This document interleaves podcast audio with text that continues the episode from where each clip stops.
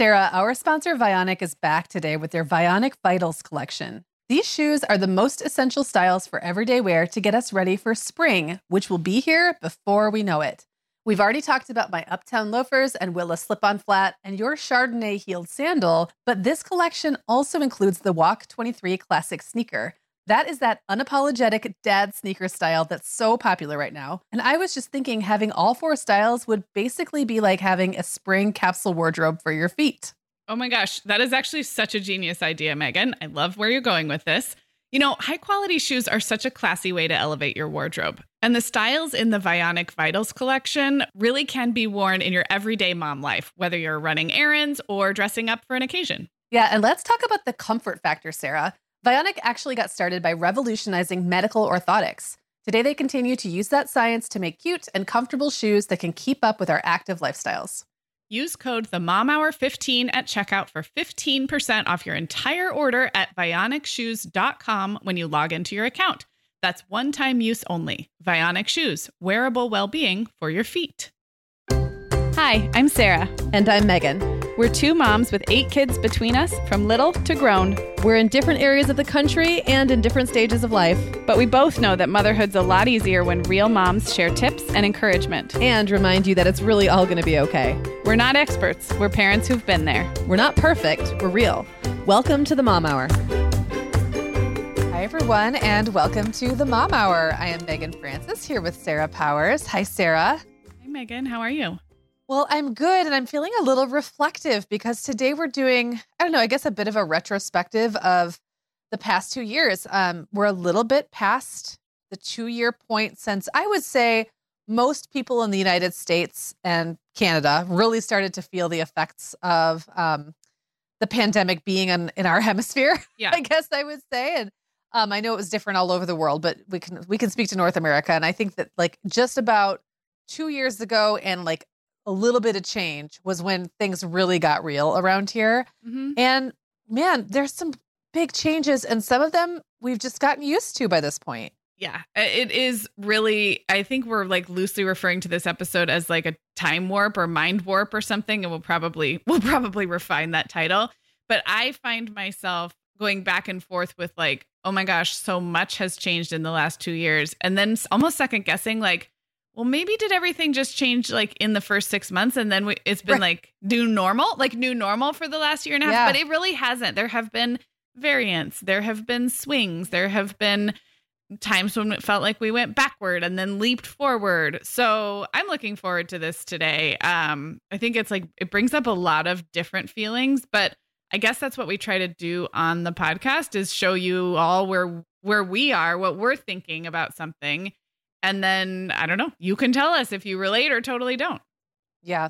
And this being one of our Sunday More Than Mom episodes, we're really going to be talking more about our experience yeah. of um, the pandemic. But of course, it affected our families in huge ways. And I'm sure we'll mention that as well. But it's a little more like, you know, what are the things we remember? Do we even remember them accurately? Um, mm-hmm. I know mm-hmm. that can be a huge, you know, we, we joke about the, you know, time having no meaning and how a month is a year and a year is a day, like in pandemic times. I know just you and I have had a really hard time remembering honestly when did things happen? Like what point was it when we all were wearing masks? And at what point was it that school canceled and everybody was hybrid for a while? It really sometimes is hard looking back over a two year period to really remember how things were and i think that's like a big shared experience. Mm-hmm. um, and i've got a fun little quiz for you later, later sarah to test some of your memory around right. some of those things that i think is going to be really fun. Oh like recently i was um I was reading somewhere that Michigan restaurants were closed to in person dining for a full 75 days. I had completely forgotten that. Like in my mind, it was like a month or two. And yeah. then in my mind, it slowly opened back up, but people were super cautious. Mm-hmm. And it mm-hmm. was actually like 75 days before they could open up at all. And I think it was like 25% capacity or so for a long time. Mm-hmm. So yeah. things really took quite some time to get back to whatever we would call normal now. so. And some things took longer, and in some places it took yes. longer. And I live yeah. in California, where you know, among the strict strictest, it, especially in regulating businesses, um, so things like gyms and hair salons, yeah. I mean, yeah. they barely opened for a hot second at some point, and then they shut right back down again. And yeah, it's pretty crazy.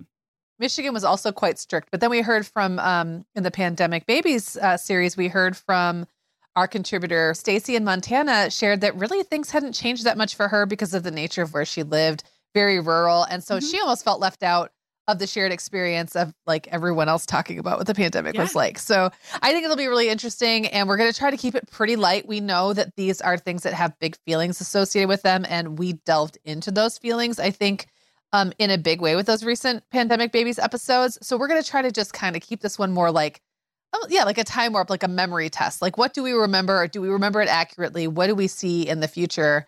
as we're, you know, not coming out of the pandemic, but learning to live with it in a new way. And definitely some of the, um, you know, the bigness of that mm-hmm. early pandemic life has eased. And now here's what we've got going forward, right? Yeah, I'm excited about this.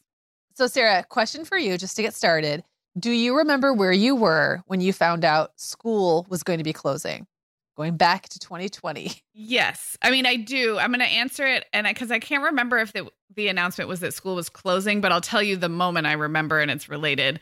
I was supposed to go to a meeting. I was serving on a school site council committee, which is different than PTA and it's also different from school board. But if you've been involved with school site council is another like way to get involved and i had just accepted the opportunity to serve on site council and i was excited about it i think we had had one meeting the second meeting was coming up, and that meeting got canceled. And it, the the cancellation was very cryptic. And of course, I was watching the news, so I knew other things that were going on. And it was like a few hours before, and I was supposed to come to campus. And the the email we got was that the principal and you know executive team members or whatever needed to address more urgent issues. So the site council meeting was canceled. And I knew that the issues they were going to be discussing in lieu of site mm-hmm, council right. stuff was whether we would be in school the following day. And then we actually had that Friday the 13th, uh, March 13th was a in-service day, a teacher in service or some kind of day off anyway. So that Thursday afternoon, I didn't go to the site council meeting. I went to get my kids in the pickup line and I knew we had Friday off anyway. And I was just waiting for the email. Like I knew that we wouldn't be at school the following week. How about you? Yeah. Um, well, that yes, I do remember it. It was the here we found out on the 12th, and I kind of feel like that was sort of the same day for yeah, almost that, everybody I knew. I'm like, talking about yeah. was also the 12th. Yeah. Yep. So I was supposed to speak um, at church that weekend. Um, and it was like a like a re- rehearsed, prepared because this that's how this church rolls. It's like a presentation, like mm-hmm. with you know written slides and graphics and everything. And so I had been running my script back and forth with the lead speaker there and um was just like oh this is going to be you know interesting and then i heard i got a text from the guy who runs like the all of the technology and stuff saying it's probably not going to happen because it was in the school auditorium the high school mm-hmm. auditorium and he said they're closing the auditorium to outside people and i thought okay and that was wednesday Mm-hmm. And then, like Wednesday night, I think they must have mm-hmm. had an emergency school board meeting or something. And then Thursday night, I was out on a not date with Eric. I think it was my second, like we're going out, but we're not dating yeah. thing. Um, and we were sitting at a bar, and over my shoulder on the news, our governor was like basically saying all the schools had to close. Mm-hmm.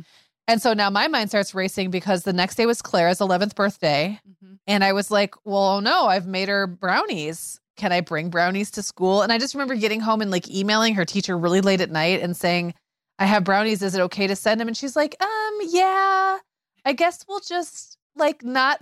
The, it was so funny to me because I thought there's no way they're going to be sharing food. Right. But she said, I'll just make sure she doesn't take any to the other classrooms. and I was like, cool, solved. you know, we knew nothing. I, That's what we have to keep remembering. Like, we knew nothing. I know yeah. we were all like, even the even those of us who were pretty informed were still so dumb about everything. And so literally, so, the scientists didn't know everything yet. right. I mean, the scientists never know everything, but you know what I mean. Right. Like, yeah, I know. So I was just like, oh, okay, cool. That she can yeah. bring the brownies, and she'll only share her germs with just her own classmates. But you know, we knew it was like the last day. I had this weird inkling that maybe that would be her last day in in person. It's just you know of, of elementary school, and just. Yeah it's very momentous that it was on her birthday. Yes. Um, it was fifth grade. It was her last day of elementary yeah. school ever. It's just so crazy to me. So anyway, I yes. Have to, I have to jump in. That is the difference for those who had school age kids and and are following along in this timeline. The difference from Wednesday to Thursday to Friday of March 11th to 12th to 13th I, I just mentioned that our Friday that 13th, we had a teacher in service day anyway. So I never sent my kids to school really knowing that it would be their last day, but you did. That's how much Yeah. like the collective, but I did pick them up on Thursday, knowing we already didn't have school on Friday, thinking, yeah. I bet we're not going back. So it's just so funny in that 24 to 48 hour, 36, whatever period, things were unfolding very quickly, but also very same, same. In a lot of, I mean, you and I are Mhm. a hundred states away from each other, and it, it's that very same Wednesday, Thursday, Friday timeline. Yeah. Um, okay, so related question. Do you remember like your last outing or like the last thing you did before you Mhm. could no longer do things anymore? And and I do. Mine was on the Monday after March 13th, so that would have made it what the 16th? 14th? Yeah, Yes, that yeah. yeah. Was March 16th. Sometime between the announcement that schools are going to close, which happened on the 12th, and that Monday they announced that restaurants were going to have to close to in person. And I don't really remember anything else about like when that rolled out. Probably Friday because it felt like dominoes falling at that point. Mhm. And so I went to my little corner bar restaurant. Um, I'm friends with the owner at like two o'clock in the afternoon on the 16th because they had an order to shut down at three. And it Mhm. was me and maybe two other people. And we were all sitting like six feet apart. So it was like one was at one corner, one was in the middle. I was at the very other end. And then there was the owner. And uh, we all had like snacks and just talked. And it was very strange. Like Mhm. everybody was stunned. That's the only word I can really Mhm. use to describe it. We were all stunned and we're joking, like, what will happen if we don't close at three? yeah. like will they come get us? Like what would happen? And i actually left at three because i had to um, run home and I, was, and I was like also didn't really want to be like flagrantly disobeying the law right? But i did later talk to amy the owner and she's like yeah we kind of hung around till four. I was like i mean how crazy that that's something you would even be thinking about. It so is. it was very strange. How about you? Did you you remember your last like outing? Yeah, I remember two that are Wednesday afternoon, the 11th, and then Thursday morning, the 12th. And neither are like social outings. So I, it's not like I went out to a party or a restaurant, but Violet had hip hop on Wednesday afternoons, and I was at the dance studio and I saw Katie. Remember Katie, who used to come on the podcast and Yeah. write for us, and she's still doing great things on Instagram. We'll link her up. Um, but Katie's daughter was there in a dance class too, because Katie and I used to be local to each other. And I remember standing in the in the the waiting room of the dance studio was probably the same amount of crowded, but I was just starting to like have an awareness of crowded indoor spaces and there was more hand sanitizer, but all the kids were in their dance class. And I remember Yeah. talking to Katie and comparing notes because she had kids in preschool and I had kids in elementary school and, and just kind of like I took a selfie. I went in the bathroom to go to the bathroom, and for some reason, I took a selfie in the full length mirror. And I don't know why, except I must have known this might be the last day that you're like out, like in the crowded waiting room of a kid's dance studio. Yeah. And I have a selfie of, I can throw it in the show notes. It's unremarkable, except it's that Wednesday, the, the 11th in the afternoon. And then Thursday morning, I went to Trader Joe's, and I will never in my life forget that Trader Joe's trip because everyone was so weird. The checkers were were so weird. And Trader Joe's is not the kind of place where, for example, like Clorox wipes and toilet paper was off the shelves because that's not really the kind of store Trader Joe's is. They don't keep large amounts of stock and they don't have a ton of household products. So it wasn't weird in that way. It was weird because all the workers were really serious and Trader Joe's workers are notorious for being super friendly. They're high-fiving, they're joking with each other. The culture of a Trader Joe's is like a very happy place and I just remember no one was talking at all. Um the the workers looked worried. They looked scared. And Yeah. that was when it felt like, oh, okay. And so that was Thursday morning. And then, as I described, then Thursday afternoon, I had a meeting canceled and then everything from there. I don't think I did anything after Thursday afternoon, the 12th. I think even by Friday, we were just at home. So it's it's funny that you mentioned that photo because I was playing around on my phone the other day and found a photo, or maybe it was on Google Photos, and found a photo from that meal I just described. huh. It's not a very good photo. Like I think it was some um chicken, I don't know, like some kind of chicken strip situation. And I think I was just thinking like this is I'm documenting my last Yeah. meal out, which is Yeah. crazy. And then I also remembered as you were talking that over the weekend, um, I clearly remember having my brother and Jenna and their family to my house on the weekend and us all talking about it and how like we would we would just all keep hanging out together because there, the kids wouldn't have anybody to you know hang out with otherwise blah blah blah And then within like three days after that, we're like, well, I guess we're not going to do that because Right. we're not supposed to do it. So even Yeah. within a couple more days, I lost Yes. access to my family. Like that. And it happened so fast. I So remember like conversations with neighbors and stuff too. Like, okay, well, school's closed, so I guess the neighbor kids will all just run around like a pack. And then within a couple days, within, like you said, within a couple days, it was like, well, I I don't oh no, that's think we're supposed to do that either. happening. Anyway, yeah. Meagan, spring is one of our family's busiest seasons with tons of time on the go. There are so many places to be and details to remember, and the last thing I need is the constant irritation of uncomfortable shoes. So today we're talking about the Vionic Vitals collection from our longtime sponsor, Vionic Shoes. These are the best essential shoe styles for everyday wear this season. So Katie on our team is getting ready for warmer weather in Chicagoland with a pair of Vionic's Bella Toe Post sandals. These are Vionic's best-selling flip-flop style, and they have a cute little bow on them. They come in nine great colors, but Katie chose a versatile black patent leather. They're super supportive for her high instep, and they even come in wide sizes, which is a great option. Yeah, the styles in the Vionic Vitals collection are classics that don't really go out of fashion. And because they're such great quality, they're going to last as well, even with daily wear, which mine definitely get. And I love that Vionic offers a 30 day guarantee. Wear them, love them, or return them for a full refund within 30 days. But I have a feeling after those 30 days, our listeners will love their Vionic shoes so much they'll be ready to order another pair.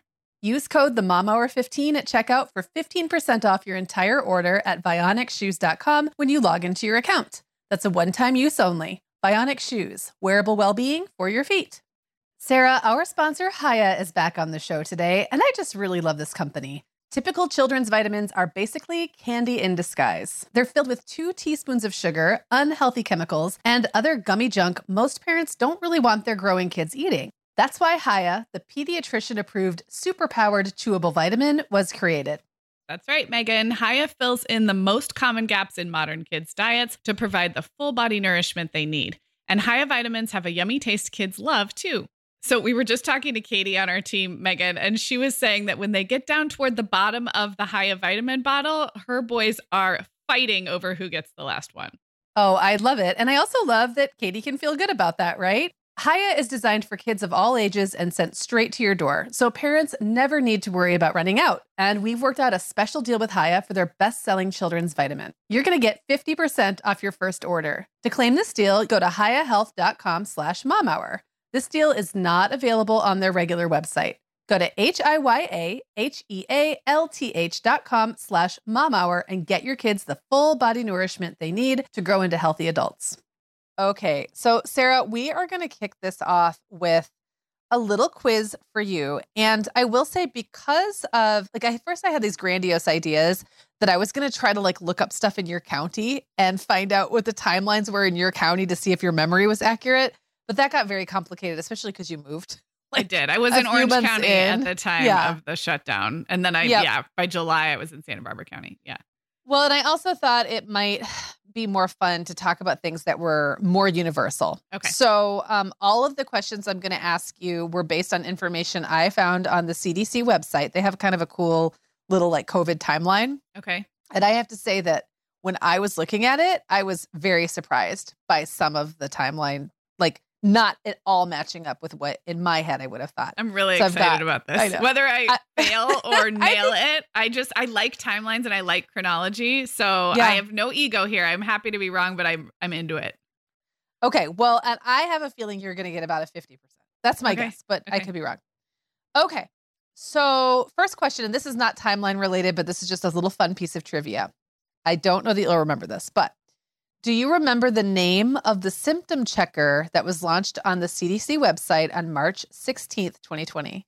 No, no idea. It was the Clara bot. What? No, I have no I- no memory of that. So I didn't either, but then when I heard that, I was like, oh, I do remember that, like as a passing thing, me thinking, Okay. oh, how funny it's named, you know, after my daughter. So, okay, now we're getting into the timelines. Question one On what date did the CDC formally recommend mask wearing outside the home? Was it A, March 20th, 2020, B, March 25th, 2020, C, April 3rd, 2020? I'm gonna go with April 3rd because I think it's later than we think. You are correct. Yes. I was actually going to move. I was actually going to make that the choice B and then move the uh, like have a later one, but just got too complicated. Game theory. You're trying to game theory the multiple choice. yes, Yeah. I was. Okay. In which month was the first COVID 19 vaccine approved by the FDA for emergency use? And bonus points if you can tell me which one was the first. Okay. Here's your options A, December 2020, B, January 2020, uh, 2021, C, February 2021. Okay, definitely think it's December 2020 because I know my nurse, my nurse bestie, got hers before Christmas. So December 2020 and Moderna is my guess. Okay. So you were right about the timing. I should have remembered that you would know it was before Christmas. Ugh. Yeah, I should go back and like rewrite all these questions. Um, but it was actually Pfizer. Okay, I, I like, Moderna did was like a week later. okay. I oh uh, just a week later because I'm trying. Yeah. I feel like Sarah got Moderna, and Sarah is my bestie who's a nurse in Wyoming. And I, I know her first vaccine was right before Christmas, so I knew it was December. And maybe she got Moderna just because that was which whichever one was available, and I didn't realize they were just a week Yeah. apart. Okay, Yeah, they weren't, it wasn't long. And they were both in December. Okay. Okay. Last question. You're doing really well. On what date did the CDC once again allow unmasked gatherings inside the home? oh Was it- March 8th, 2021, May 1st, 2021, or June 17th, 2021? I think it was June seventeenth, twenty twenty one. Wrong. It was March 8th. Wow. Right? In my mind, it happened much later than that. So California felt like uh, one thing that bugged me about California is um the reopening focused so much on business and commerce and economy, which of course I understand why we needed to address things like gyms and hair salons and restaurants, but it was almost like they just forgot to update recommendations for social gathering. And my family had been so so following the rules. Plus we had no friends because we had moved. So we had literally been hanging out only with my parents for like a year and a half.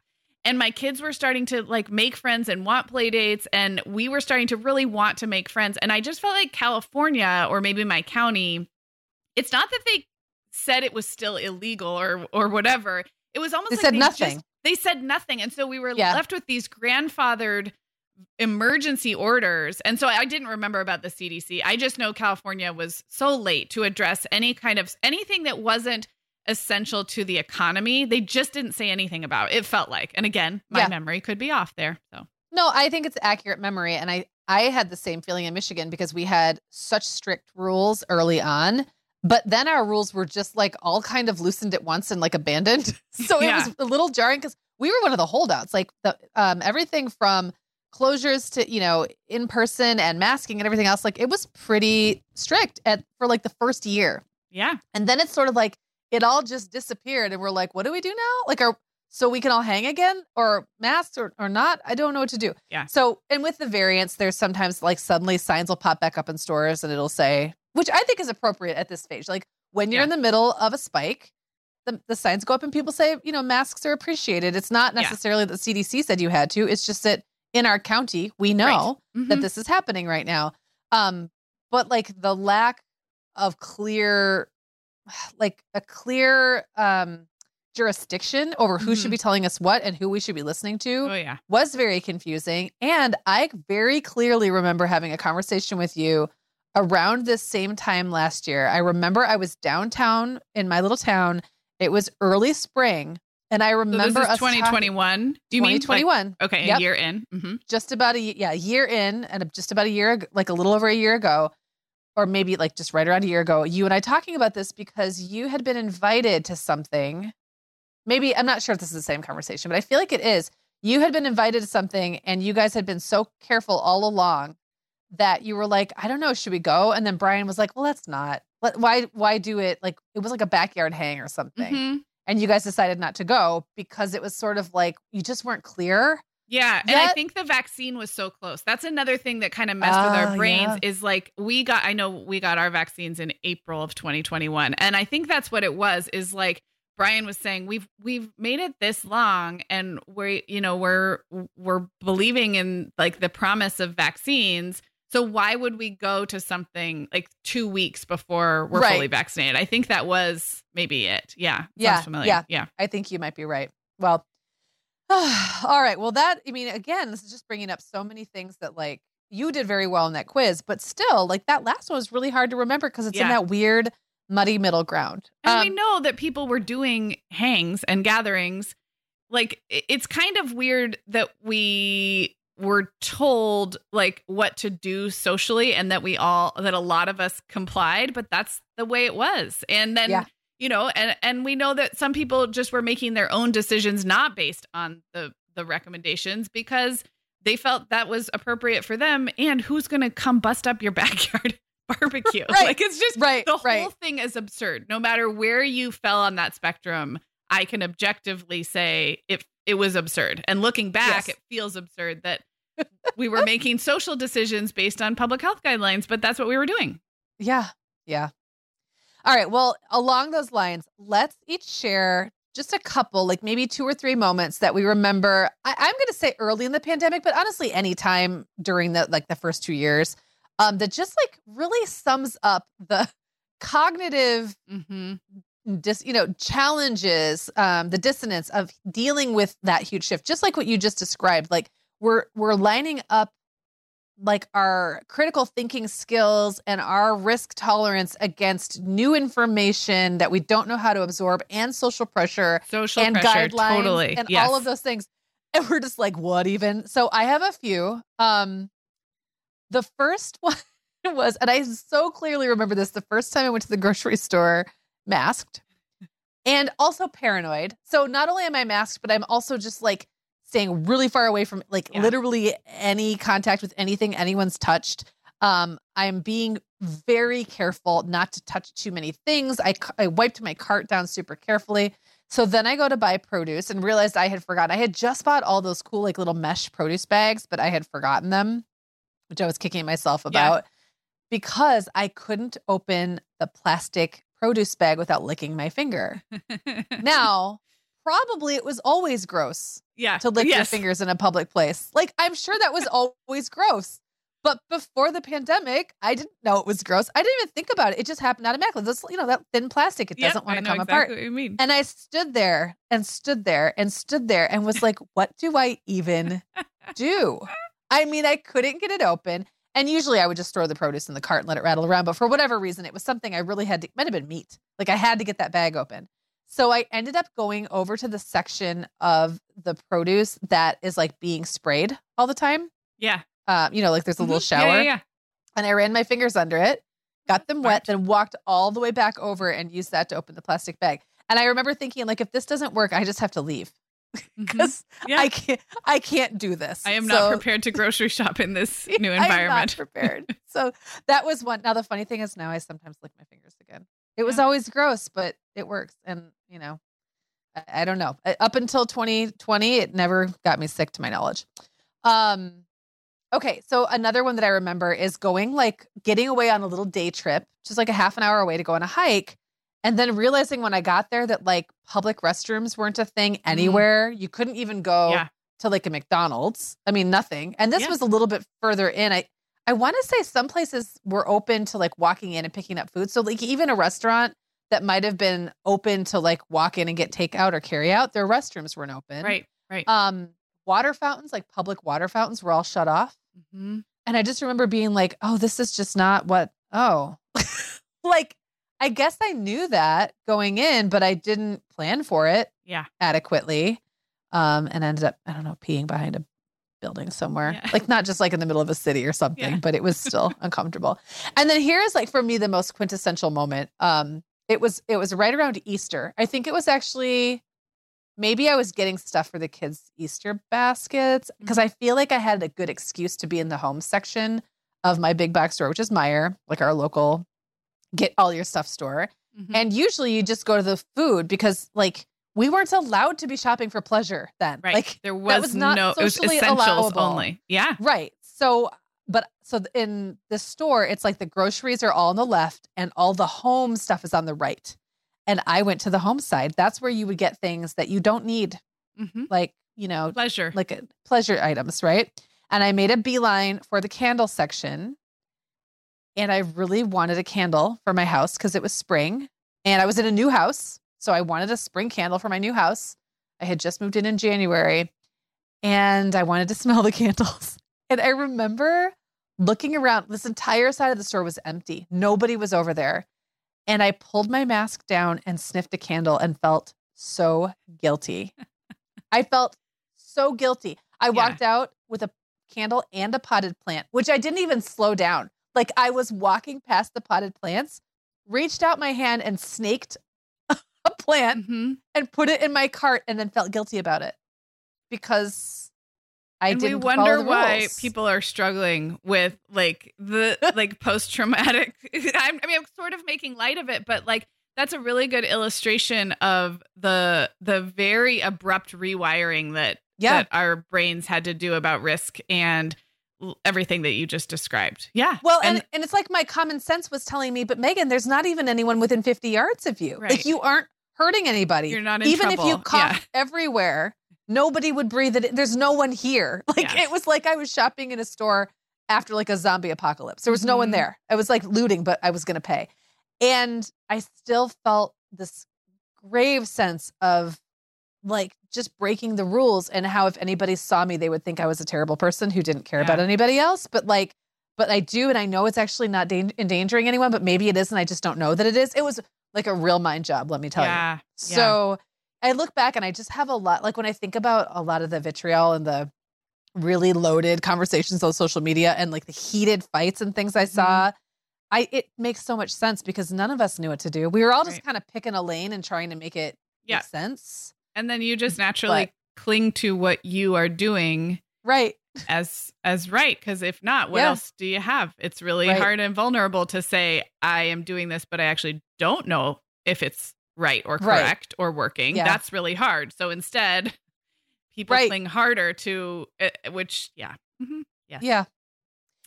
Well, okay, go ahead. You you name a couple of things. Yeah, so the two that came up, so like one is a specific story and one is like a general behavior I noticed. Um, I'll tell the story first, and I want to say this is two weeks into shutdown. I could be wrong about that timing. It wasn't. It wasn't two days, and it wasn't like a month. So somewhere in there, we had not even done any takeout yet from local restaurants, and and there was mixed messaging there because it was like, please support all your local restaurants, but then also wipe down all your plastic containers because what if COVID is like inside your pad thai and like can it be spread by food? We don't know. This is like in the early days Yeah. of all this. So we decided, I'm going to say two weeks in to get DoorDash with the kids and to use DoorDash. And we weren't big DoorDash users before COVID, but we like had the app and we'd done it a couple times and we chose, I feel like I've told this story before, but just not along if you've all heard it. We chose BJ's, I think, which is like a chain restaurant that has a huge menu with everything on it. And we, the mistake was we made a huge deal of letting the kids order whatever they wanted because we had not, we'd been like eating pandemic shutdown food and cooking and stuff for two weeks. And we weren't going to be going out to restaurants anytime soon, like for like a year. So we got very excited and we ordered the DoorDash and spent way too much money. And we were watching it on the app and it was like, your order has been received. Great. And then we're just watching it and it was like, it, it shows you where your order is, but it or it tells you when your driver has picked up the order, and that Mm. just never happened. So like BJ's has approved your DoorDash order, great, and then like minutes and half hours and hours went by, and we just kept waiting. And we tried to call, no one answers the phone, right? It's like it, these are apocalyptic times. And so there's no way to communicate between the DoorDash app and the restaurant we did finally call the restaurant and get someone to answer the phone, but it had been over an hour, I think. And they're like, yeah, we made that food and it was here, but no one ever came to get it.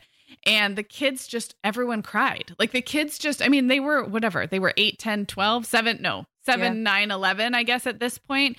And they just wept. And it was just, it was the buildup of some small piece of joy and excitement that we thought we were going to be able to give to our kids after two really you know, I, it was difficult weeks. We didn't have personal loss and we didn't have a, a, anyone pass away of COVID or anything, but two weeks that had been like, I guess, a hard, a version of hard for our family. And it was like trying to reward everyone with like takeout burgers and it failed miserably. And literally everyone was in tears. So that just is a reminder of like kind of the uh, un- the small unpredictabilities, the small disappointments, and like Right. thinking, okay, well, how like how can we get takeout? Clearly, we didn't know what we were doing.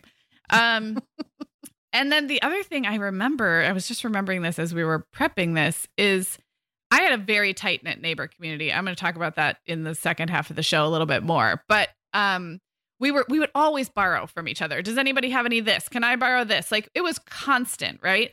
And it continued in the pandemic, but what I'm remembering is how extreme we were about like porch drop-offs. So first of all, no one was showing their face at the door. You weren't even like in my neighborhood, we were not even opening the door to like say thank you. So you would like if someone needed to borrow I don't know, whatever, a cup of sugar, what probably we wouldn't have done that because it was food related, but something um, you would wipe it down, you would go drop it off on your neighbor's porch, text them that it was there, and then they would probably leave it there for like a day or wipe it down with Clorox wipes. Like it was like we, it was everything was hazmat in those days. And it's just an interesting reminder that uh, what we came to understand later about seeing, you know, having conversations outdoors and that surfaces are probably not as dangerous as we thought they were, but we were dropping things off for each other in like these very like hazmat style um and and that just became normal. It became yep. the normal way that my neighbors and i communicated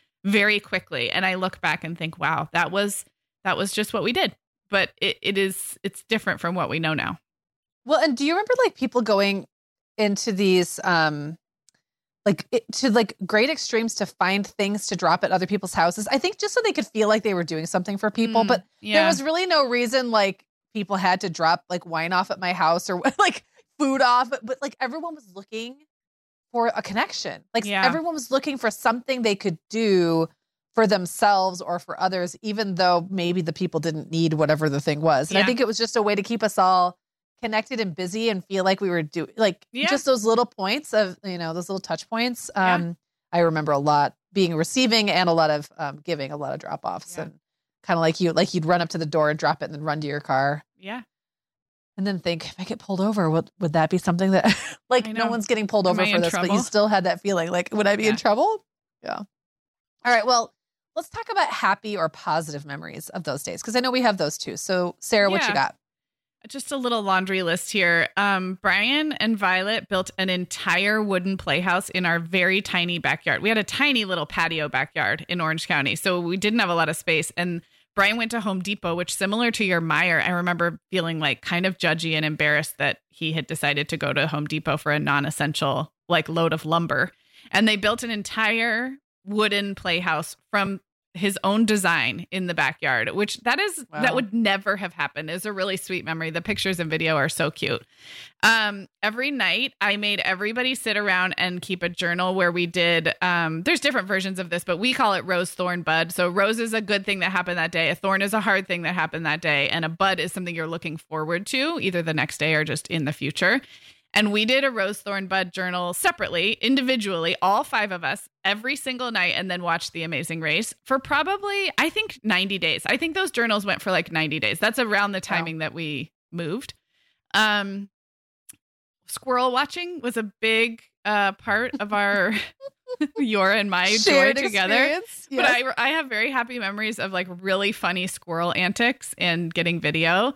Uh, Allegra's birthday is at the end of April, so that would have been about six weeks in. Um, but really, things were still. It wasn't until May that like that first opening up happened. So we were really still in it at the end of April.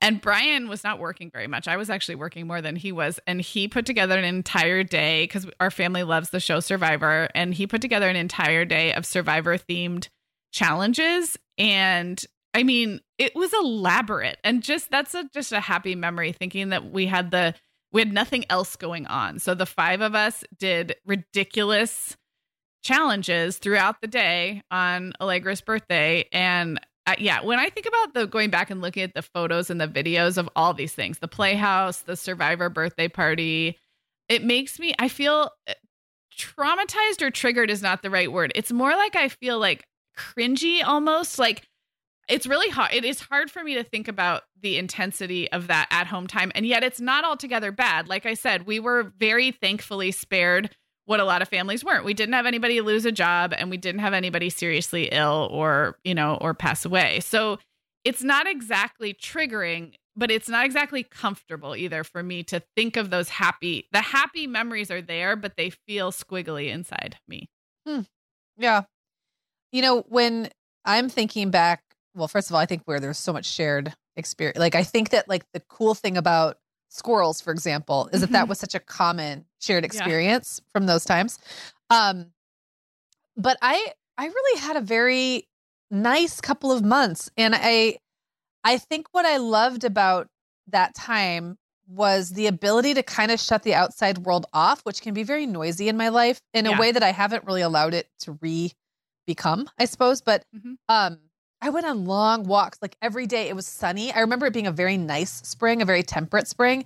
Maybe my memory of that is incorrect, but that's how I Mhm. remember it. I was kind of crushing on Eric, early crushing on Eric. So like I remember that being like, I don't know, I'd listen to, you know, music that was like crushy kind of music and Mhm. walk and listen to podcasts. I, I remember some of the podcasts I listened to. I can remember that feeling of like the sun, the hat I was wearing, like Yeah. the route I took, all that stuff. Um, and just feeling like I had the time to be walking for an hour and a half every day. Like that's, you know, I don't have that that much Mhm. anymore. And then I'd come home and I'd make pancakes for my kids. Um, or sometimes I do the pancakes first and then go on the walk, depending on the weather. Uh, I started seeds. I like had a garden. I fed birds. Like I was very regimented in my schedule, my bird and squirrel feeding schedule. it was like every day I would get up and make sure they were fed. And like, it was like I had this little simple routine and it stripped everything else away. Mhm. Um, and there was something about that that felt very homey and happy to me and like needed, like that, like little quiet and respite. It was really when I started thinking about like the outside world and how the outside world was handling everything and how people weren't getting along that the stress would come in for me. But as long Mhm. as I could kind of block that out, I was quite happy actually. Yeah. So Yeah. It's, yeah, but I understand that squiggly feeling because you also know that while nice and good things were maybe happening in your home, there was so much going swirling around Yeah. that was fear and suffering. Yes. And, you know, and that's hard to, to know is out there without absorbing it. So yeah, absolutely. yeah, it was a lot. This episode is sponsored by Olive and June. And Sarah, I am just so grateful that I have mastered the art of doing my nails at home. When I look down at my cute manicure, I feel a little more pulled together, no matter how crazy life is at the moment. Thankfully, Olive and June's Mani system makes it so easy and affordable to make Mani time a regular part of my weekly routine. Well, I know the feeling, Meagan, and I think it's so fun that with Olive and June, you get to customize your Mani system with your choice of six polishes, plus their top coat is included. So, Katie on our team says that she has lately been layering some of their iridescent colors over their gel like polishes, and the final result looks super shimmery and pretty. I might have to try that this spring. Yeah, and Olive and June press-ons are another cool option. They look so real, and I think it would be a great way to test out another nail shape. A long almond shape is popular right now, and I'm kind of curious what that would look like on me. Okay, well, keep me posted on that one. Listeners, visit oliveandjune.com slash the mom hour for 20% off your first Mani system. That's O L I V E A N D J U N E dot com slash T H E M O M H O U R for 20% off your first Mani system. BP added more than $70 billion to the U.S. economy in 2022. Investments like acquiring America's largest biogas producer, Archaea Energy, and starting up new infrastructure in the Gulf of Mexico. It's and, not or. See what doing both means for energy nationwide at bp.com slash investing in America. Okay, Sarah. So let's talk about some ways things changed and some ways things stay the same. Um, tell me about maybe a change or two in your personal life that may have been not even directly due to the pandemic, but was affected by the pandemic or the pandemic affected your life and made this change. Yeah. Um, so I'm not going to talk about the fact that my family and I moved, unless if this is your very first time meeting us. Hello, I've talked about it a lot. Uh, my family decided to move in part because of the pandemic. We made the decision in May of 2020, and we moved by early July. It was very fast. So from July 2020 on, I was living back in my hometown, and I'm not going to talk about that. But instead, um, I think what came up, and this is so interesting, is uh, the my I'm going to call it 40 year old lady healthcare um like project. I turned 40 a month before the shutdown in February. And so I had in typical Sarah just good grand plans to start doing mammograms, to get my eyes checked, to start doing regular dermatology checks. I haven't had skin issues in the past, so I hadn't been doing like dermatologist stuff. And I just had a little list of those kinds of appointments that I either had made or needed to make. And what was funny about the timing is a couple of those things already had happened before the shutdown. Mm-hmm. A couple of them I had appointed, but they hadn't occurred yet. And then a couple were still lingering out there. And what's funny is we're two years later, and I still feel like I'm kind of being affected by the way healthcare was disrupted. And mm. this is, I mean, I'm very fortunate to be healthy, and these are all preventative screenings. So I have a ton of empathy for people who had, you know, maybe you had a surgery that was delayed or like an actual healthcare thing that was impacted.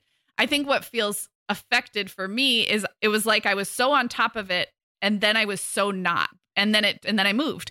And that took a while to get back in. So I, that will take even some more time to get into a regular routine. I finally got my first mammogram I think in October of 2020. And then I flat out forgot to make the next one because I was like, well, I got that over with. Done. like, that's done. Oh, yeah. wait, it's been another year. So anyway, right. just a small example. I, I do feel like I'm I'm still not on a regular routine because of so many appointments getting so canceled and then rescheduled. And I know you just went through a lot of this too.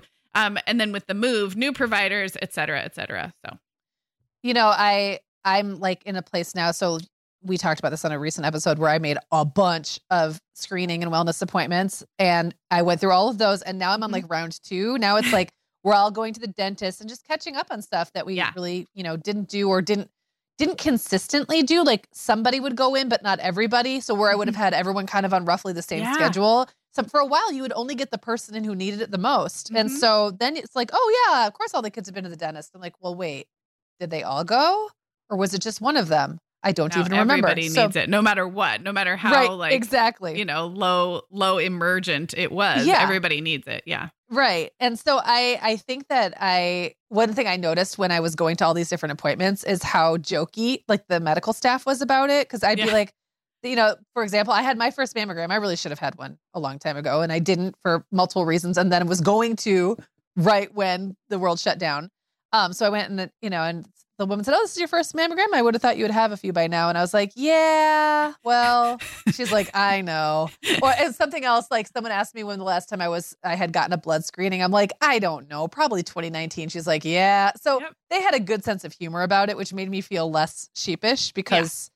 This is obviously causing like the ripple effect that you're feeling in your life on this micro level. Think yeah. about how that's playing out in public health on a uh-huh. macro level right now. The yep the delayed screenings and um, like chronic conditions really yeah. being managed. I mean, it's it's a big deal. Yeah.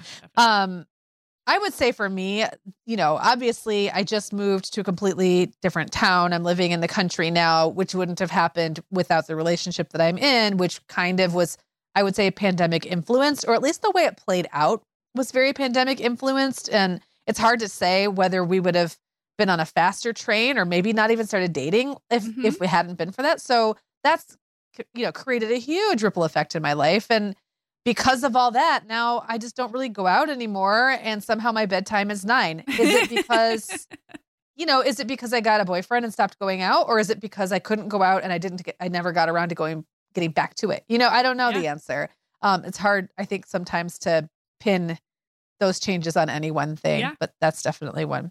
Yeah. Um, okay. So what is something from your old life that you were pretty able, like you were able to pretty easily get back to, um, or you could see yourself getting back to in the future? And for me, dining out was probably that. Like it was really easy for me to jump back into going out to eat as soon as we could. And even when it was weird with like, you know, masks or not, or um, outside, inside, outside, yeah. inside, or like limitations on capacity. I just don't remember ever feeling weird about it. Like I felt like I would just follow whatever the rule was and then it was cool. I didn't, you know, and if I couldn't like if if the rule was you can't come in here, then yeah. it was off the table. And if the yeah. rule was you have to sit outside, I put a coat and a hat on and I sat outside. It was just to me, it wasn't hard. I will say though that there were a few restaurants that just closed entirely. So I'll never go back to them. Mm. There's a lot of others that just fell off of my routine and I just really haven't gone back or maybe I've been back once. Um, and I just eat out a lot less. So again, it's hard to say would that would those changes have happened eventually anyway, but it happened much more abruptly than I yeah. think it would have. Yeah. Yeah. Yeah.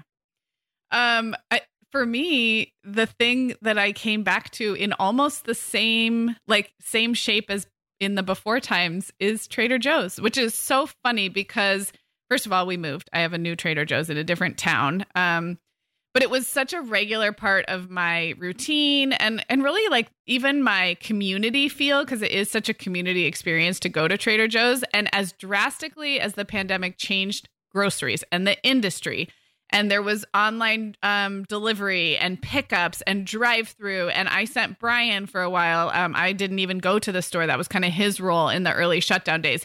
So it's something that changed very drastically during the intensity of the pandemic, which is why it's even funnier to me that as a return element, it's almost identical to be the before times, just in terms of like I don't know how I go, the items that I buy, how I feel when I'm in the store. Um, we were still wearing masks in stores up until, oh my gosh, I'm losing track, but like a month ago, late February 2022. And I will often still pop my mask on right now when I go into a crowded grocery store just because it feels like, I, I don't know, it's kind of habit. A lot of people here are still wearing right. masks in the grocery store, even if it's not required. Here too. But here too. Aside yeah. from masks, the way that I do my Trader Joe's shopping weekly is has returned full circle to pretty much exactly as it was before, aside from the masks, yeah. with huge departures, like in you know huge swings in uh in between there. I would say by the time we moved to Santa Barbara and got settled here, I was back on the Trader Joe's train. So maybe three months into the pandemic, and of course, very masked at that point. But the, we never went back to grocery pickup or delivery. We went right back to our normal. You know, it's so interesting um, because hearing you talk about them, I think the masks are a really great example of how much more adaptable and fluid we've learned how to be around things over the past couple of years as opposed to the beginning. So mm-hmm. I'm I'm thinking about me shopping in Meijer with my mask rigidly attached to my face, afraid to touch it so that I could like move it so that I could smell a candle, yeah. like just being like burp, burp, burp, like a robot, basically like a rule robot. I don't even know why I'm doing this. It doesn't make sense to me, but I'm going to do it anyway. Till like two years later in Michigan, we were pretty strict about masks and stuff too, up until about a year ago. Then the, the rules kind of dropped off and it became very independent. Like um, counties would give yeah. specific guidance, or like you could feel the vibe in certain communities that people would just be masking up more at certain times. So it was very much like in the air.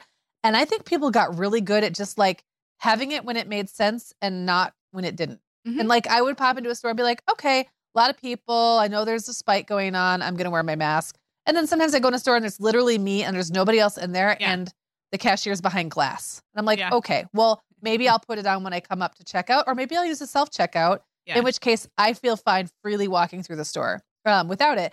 And I think we got better at making those judgment calls in the moment over time. Whereas in the beginning, we were terrible at that. Yes. like it was not a skill we possessed in 2020. Let's just put it that way. No, no, um, it was no. not. We had never had to do anything like no, this. No, we never. Yeah. No, exactly. Yeah.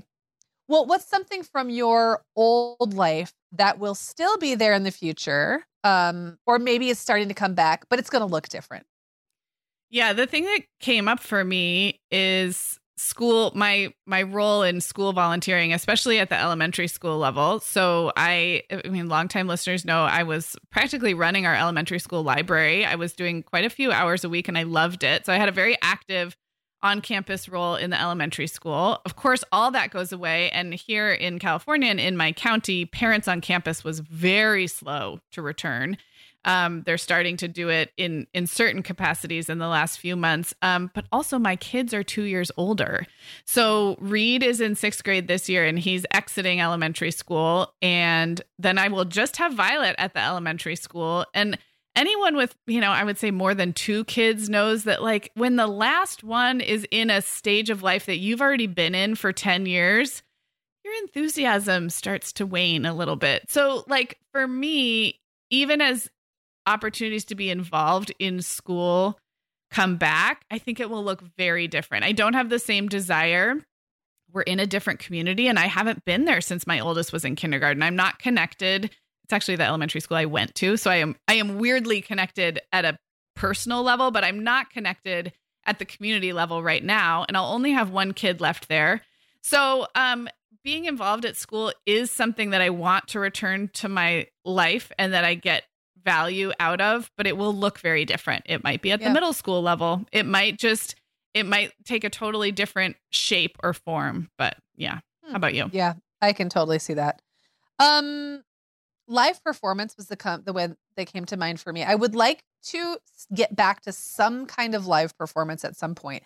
I don't think it's going to be performing in theatrical productions, at least not anytime soon. Um, and you know, honestly, it's hard to know if I would have gone in that direction anyway, or if I would because the last show that I did, and so for people who are newer or don't know yeah, this, you're talking me, about when, actually yeah, performing, not performing, just attending. Like me yeah. performing, yes, me performing in theater, and I did that when I was young, and then I had kids and didn't do it for like over a decade. Um, and then when my little kids were starting to get bigger, I got back into it and I think I did an average of like three shows a year for, I want to say like a three or four year period from like yeah. maybe 2014 to 2018. I did a lot. Uh, and then 2018 was the last show I did. And I kept thinking I was going to do another, and and then there wasn't any for two years. And now it's been so long. Like now the theaters are opening back up; they're doing live performances again, and I just don't see that fitting into the life that I now have created and have. Mm-hmm. And um, and I'm like really okay with that. And I guess that's another example of like n- how easy it is for me to conflate changes that would have happened anyway with changes that were COVID specific yeah. or that wouldn't have happened if it hadn't been for COVID. And like, how might that have played out? Would I still be like, oh, I'm kind of over that stage, or maybe I'll do it again when my kids are all in college or something? It's, I don't know, it's been two years after all. So, like, your life would have changed regardless. Yes. In 2 mm-hmm. years. Um, everybody who's listening, their kids are two years older, yeah. and they would, no matter what, they would still be two years older. So it's like, how do we know? We don't know. Yeah. I think that's the tricky part. We just don't know what paths we would have gone down. Or what um, else would yeah. have ensued because um, right. this has been a very collective experience in a lot of ways. But major shifts happen. I mean, job changes, moves, divorce, uh, you know, opportunity, tragedy in a two year time period, a lot of families would have gone through some big thing anyway. Um, but because it's collective, we we almost make the default assumption that all all roads trace back to the COVID pandemic. Made us do it. Yeah, yeah. COVID made us yeah. do it. Exactly. Exactly. Yeah. Yeah. All right. Well, last question, Sarah. Um, and this one, I, you know, I'm putting a happy spin on this one, and okay. we could put a, a happy or unhappy spin on it. But what's something it could be a place or a feeling or a habit from your old life that's probably gone for good. And this one kind of made me laugh when I wrote it because it sounds awful. Um, but I said closing down the bars um, and talking to strangers. So I used to love, like in my single days, I would, with usually with a female friend, I would go to our local kind of like divey bar and usually stay until maybe not all the way till last call. Um, but sometimes to like one and often to last call, depending on who I was with.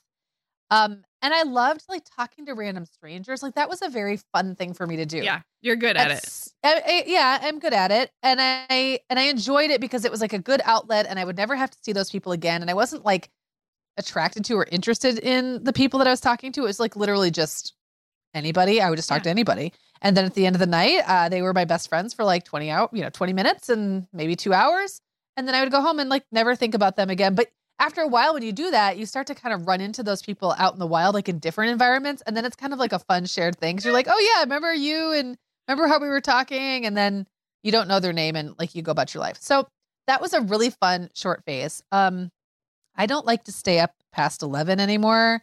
And that's pushing it. So I just don't see a day anytime, unless it's like a really fluky thing and it happens like once every five years or something that like closing down a bar is going to be a thing for me anymore. And that's a ha- that's fine. I'm over mm-hmm. that. I don't need to do that anymore. It was fun, but like it started to get old anyway. Like even when I was doing it, it was starting to, you know, back when that was a thing, it was starting to get old. So that's a happy one. The talking to like wanting to talk to strangers thing, I don't know that I really want to do that anymore. And that's a little bit less positive. Like maybe yeah like what would be the environment right now where there'd be random strangers around that I would talk to? I guess on the internet. I just it's not I don't yeah find myself in situations where I'm around people I don't know in the same way anymore. Yeah. And that's um and that's so I've gotten not as good at it. Yeah, and maybe is, we you know. missed our we missed our real people, our real friends and family, and had so much catching up to do with hanging out in person that it's like we don't have Yeah, time to I- talk to strangers. Like I haven't seen Right. these friends in a year or whatever. Right, Yeah. right. Yeah. Yeah. Well, for me, yeah, I had one come up that's probably a, a positive, and the other is a little sad. But the first thing that came to mind is I had a very like a traditional gym membership for most of my adult life until COVID, meaning like a place where you could go and take a fitness class or work out on your own that had a locker room and a pool. And we had a really nice um large fitness center type membership place in Orange County. And um that shut down of course right away. And then we moved. And I don't think there's a world in which I go to the gym like that. It, I mean forever. I just don't I've never really enjoyed fitness like that at a gym. Um and the town I live in now doesn't have those types of I'm talking about like like lifetime fitness or a gold's Yeah. gym or whatever. We don't really have them nearly as much here in Santa Barbara. But what we do have is yoga studios, or we have um, fitness opportunities through hiking, through Mhm. like there's there's ways to be active. It seems much more niche here in Santa Barbara, and that seems like a better fit for me anyway. So I don't know that I will ever just like have a gym membership card in my wallet anymore, and I am okay with that because I don't think it was really ever for me. It, It gave was me never some- really your thing. no, it gave me some good childcare options and like of course uh, like an opportunity to move my body and it was good for our family, but I I don't think that's for me. Um It's not your the- it's not your hang it's not like your I don't want to say not your people. It's just not your scene. it's not not my scene. scene and I don't Yeah. like that kind of fitness enough to pay for Right. it. Um Yep. and even Brian who is more into traditional fitness has is in more of like it's not an Orange Theory and it's not CrossFit, but it's more of a smaller boutique like yeah. community focused gym than like a traditional gym. Um Yep. but I don't yeah. And then the one that made me a little sad back to the back to the neighbors is I just it's not that I took it for granted, but I don't think I will ever be able to replicate the type of spontaneous stand around in the driveway, someone opens a bottle of wine or orders a pizza for the kids cuz everybody's still playing. I just I had that in a very magical way in our old neighborhood in Orange County. Houses super close together, a whole bunch of families. Um, and where I live now is just different. It's more rural. There's it's not as many families. The houses are more spread out and more mixed, just like a mixed neighborhood of people doing their own thing.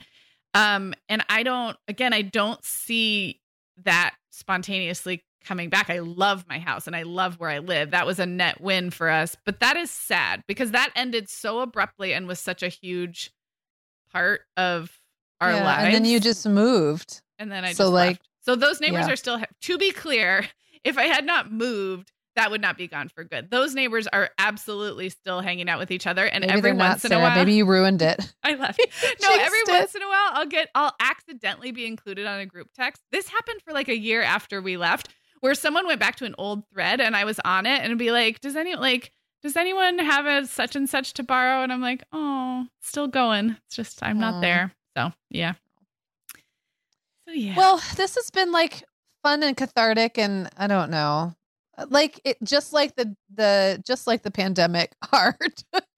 um but I th- I think it's important to look back and just try to like get perspective about what actually happened versus sometimes what we like our muscle memory thinks happened or our lizard brains think happened or something and and and be real about it. And that's our version of real, which may or may not align with anybody else's version of real. I agree and I I do think that in a real way we're going to be processing this. When I when we put together that pandemic babies series and um we were listening to those stories, it just reminded me like we're going to be processing this and living through the the results of it or like the I don't know, the ripple effect, I guess, for so so long that I actually do think it's really valuable to have these conversations um and to frame our memories against reality, but they're still our memories. They're still like we are still processing what happened two years ago and one year ago and right now. So I do think it's an important conversation, and hopefully we kept it kind of kind of light for the for the hard squiggly feelings it brings up. Um, well, coming up on Tuesday, we're right in between these two episodes, Meagan, where we're going year by year through childhood, really, like ages two to 17 in total. So, this past week, you heard us talk about ages two through eight. And then coming up on Tuesday, you'll hear us continue um, right up through the teen years, which was a really fun conversation to have because you are still you're still schooling me in that area. Um, and then that leads into Friday, where you have good old reliable William on the podcast. Yep. So check back then. All right. We'll talk to you soon. Sarah, I started a Substack last spring, just kind of as an experiment, and it turns out I love it. I'm treating it kind of like an old school blog, writing about things that are happening in my life. Meagan, I've loved following your stuff on Substack, and I actually just really like Substack in general. You know, we've both been a lot less active on Instagram lately, and I'm finding that Substack scratches that itch to connect and create without all the busyness of a typical social media feed. So I would love it if Mom Hour listeners wanted to look me up there. I'm at meaganfrancis.substack.com, and that's Meagan with two A's, M E A G A N Francis.substack.com. The Mom Hour is brought to you by partners like Chatbooks. Chatbooks makes it beyond easy to create beautiful photo books by importing your digital photos from anywhere Instagram, Facebook, Google Photos, or directly from your phone. The books come in a variety of sizes with beautiful cover options and binding styles to choose from, and they start at just $15. Plus, we have a great deal just for our listeners. Use code the Mom Hour 20 to save 20% off your purchase. Just download the Chatbooks app and use code the Mom Hour 20 to save 20%.